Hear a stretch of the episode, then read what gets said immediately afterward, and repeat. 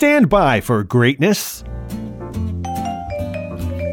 Hey, hey, ATL, what's going on? It is Blindside from Channel Ocho Productions. I'm coming at you with your on-set weather update. Today is Wednesday, March the 24th. Man, we are breezing through this month, aren't we? We've got a high of 75 degrees today, cloudy skies across the board, 20 to 40% chance of rain on and off throughout the day, as we'll expect increased chances tomorrow. But today remain cloudy with a low of 59 tonight, moderate air quality, and the sun will look to set at 7 52 in the PM. And now for some WTF is an NFT news. My God! Okay, it's happening. Everybody stay calm. Welcome to the future as people are now making hand over fist money by selling digital art. Yep, you heard me.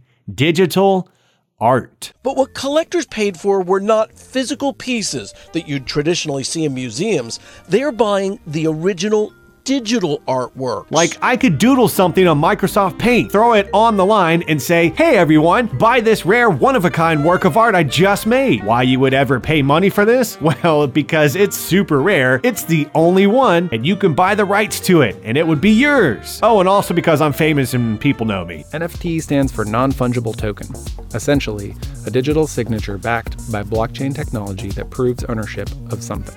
Okay, okay, so I myself am not all that famous, but that's okay. I prefer not being heckled by strangers for a selfie, thank you. But seriously, this is insane as I'm just learning about this myself. The first I took notice of was NBA Top Shot, where you can buy NBA highlight. LeBron James NFT was sold for $71,000. no thanks. I've got that Michael Jordan tongue out soaring through the air dunk on VHS. I don't mind hitting rewind to show that off.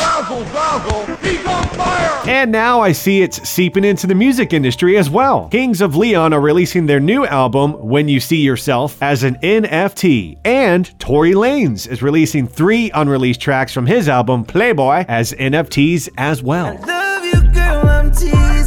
Now, of course, you will still be able to download songs and watch the highlights, have it all for yourself, but you won't own the NFT of the song or highlight. I'm so confused. No, no, no, no, no, no. Uh, huh? I'm Blindside. So, who wants to buy the NFT of my first episode? Huh? No? and I'm out.